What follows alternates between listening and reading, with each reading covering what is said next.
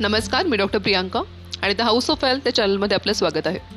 तर आजच्या व्हिडिओमध्ये आपण when is anti D immunoglobulin injection given to pregnant woman म्हणजेच प्रेग्नंट बाईमध्ये अँटी डी वॅक्सिनेशन म्हणजेच इम्युनोग्लोबुलिन इंजेक्शन हे केव्हा दिलं जातं?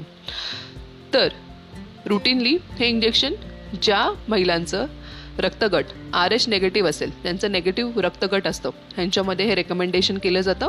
आणि तुम्हाला around twenty eight to thirty six weeks of प्रेग्नन्सीमध्ये हे दिलं जातं. म्हणजेच तुमचे जेव्हा सेवन मंथ्स कंप्लीट होतात तेव्हा हे इंजेक्शन तुमचे डॉक्टर ॲडवाईस करतात.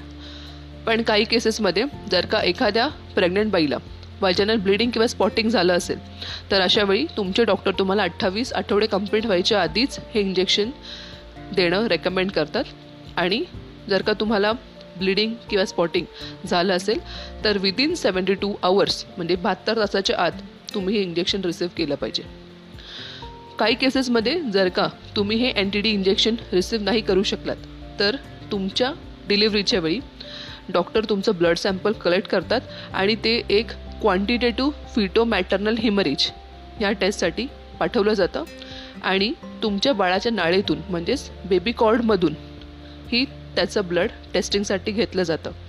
आणि जर का बाळाचं जेव्हा आर एच फॅक्टर हा पॉझिटिव्ह येतो तेव्हा तुम्हाला त्यानुसार अँटी डीची अमाऊंट किती बॉडीमध्ये गरजेचं आहे हे कॅल्क्युलेट करून पुढच्या बहात्तर तासामध्ये हे इंजेक्शन तुम्हाला दिलं जातं.